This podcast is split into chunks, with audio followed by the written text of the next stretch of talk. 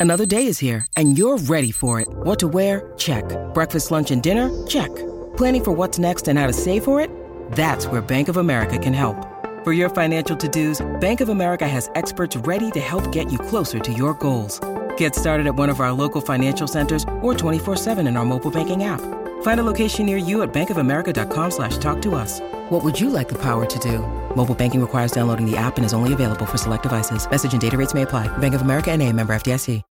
When you need mealtime inspiration, it's worth shopping Kroger, where you'll find over 30,000 mouthwatering choices that excite your inner foodie. And no matter what tasty choice you make, you'll enjoy our everyday low prices, plus extra ways to save, like digital coupons worth over $600 each week. You can also save up to $1 off per gallon at the pump with fuel points. More savings and more inspiring flavors make shopping Kroger worth it every time. Kroger, fresh for everyone. Fuel restrictions apply. It's a new year and a new chance for you to make a fresh start with your compliance. For we're going to be bringing you a daily tip, strategy, or idea that you can use to improve your program. Here's your host, Tom Fox, the compliance evangelist. Day 11 What is effective compliance training? One of the goals of any compliance program is to train employees in awareness and understanding of the FCPA. Your specific company compliance program and to create and foster a culture of compliance. While it seems axiomatic that compliance training is a mainstay of any best practices compliance program, the conversation around training has evolved over the years.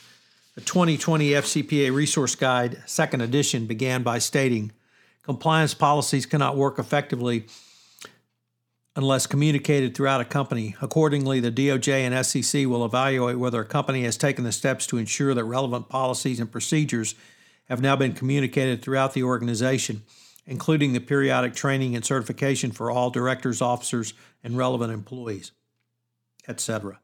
Beginning in the fall of 2016, through the announcement of the FCPA pilot program, the Department of Justice began to talk about whether you have determined the effectiveness of your compliance training.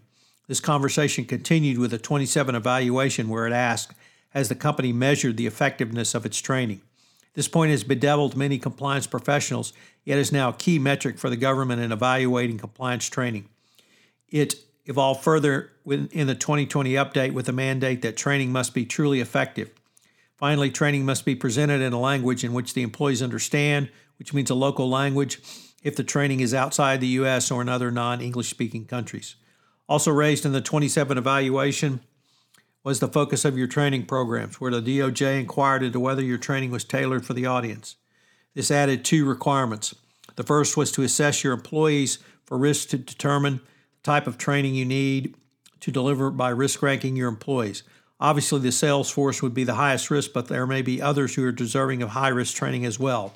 From this risk ranking, you're required to develop tra- tailored training for the risks those employees will face.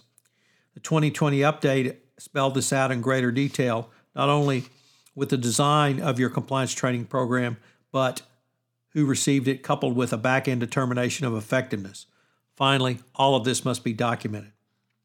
So, under risk based training, the following questions were asked What training have employees in relevant control functions received? Has the company provided tailored training for high risk and control employees, including training that addresses risks in areas that where misconduct has occurred? Have supervisor employees receive different or supplementary training? What analysis has the company undertaken to determine who should be trained and on what subjects? On form, content, and effectiveness of training, the questions posed are the following Has the training been offered in the form and language appropriate for the audience? Is the training provided online or in person or both? And what is the company's rationale for its choice? Has the training addressed lessons learned from the prior compliance incidents? Whether online or in person, is there a process by which employees can ask questions about or arising out of the training. How has the company measured the effectiveness of the training? Have employees been tested on what they've learned? How has the company addressed employees who fail all or a portion of the testing? Has the company evaluated the extent to which the training has an impact on employee behavior or operations? I would suggest that you start at the beginning with an evaluation of your compliance training and moving outward. This means starting with attendance, which many companies tend to overlook. You should determine whether all senior management and board members have attended compliance training. You should review the documentation and confirm attendance. Make your department or group leaders accountable for the attendance of their direct reports, and so on down the chain. Evidence of, of training is important to create an audit trail for any internal audit or external assessment or audit of your training program. Some other metrics you should consider in, in the post training evaluation phase include an increase in the hotline use? Are there more calls in the compliance department? Is there a decrease of compliance violations, etc.? Consider using surveys to provide feedback on not simply compliance training, but determine its effectiveness of a much wider variety of areas for your compliance program. These surveys can provide critical information on the state of your compliance program and provide substantive feedback for further inclusion back into your compliance program. Testing your program using that information in a feedback loop is another key component of a best practices compliance program.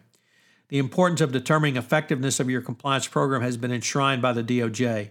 The 2020 update confirmed that the DOJ wants to see evidence of the effectiveness of your compliance program. This is something that many CCOs and compliance professionals still struggle to determine. Both the simple but simple guidelines suggested herein, the more robust assessment and results you provide, with a start to fulfill the precepts set out by the DOJ, you will eventually need to demonstrate the effectiveness of your compliance training going forward. We're going to have a quick message from our sponsor, and we'll be back with today's three key takeaways.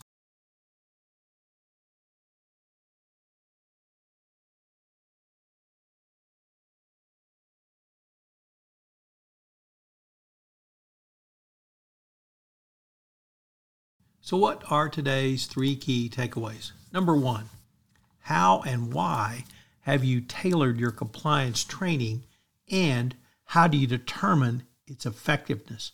Number two, how about trying an espresso shot of compliance training, a short jolt to help employees remember and be engaged with your compliance training?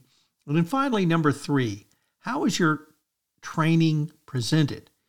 Is it both in written language and in media? If not, why not use media other than simply the written word? Because as Ronnie Feldman continually reminds us, if you use an audio or video, uh, that can help engage employees, make it more entertaining, make it more memorable, and have them remember more, which ties back to the tailored and the engagement. If you'd like more information on any of the topics in this podcast or how to design, create, and implement a best practices compliance program, check out the Compliance Handbook, which is available at lexisnexis.com slash fox. It is the single best volume for the design, creation, and enhancement of a best practices compliance program. This is Tom Fox again. Thank you for listening to this episode of 31 Days to a More Effective Compliance Program. I hope you will join me for the entire month of January, where I take a look at some of the significant changes in compliance and FCPA enforcement. This podcast is a part of the C Suite Radio Network. For more top business podcasts, visit c-suiteradio.com.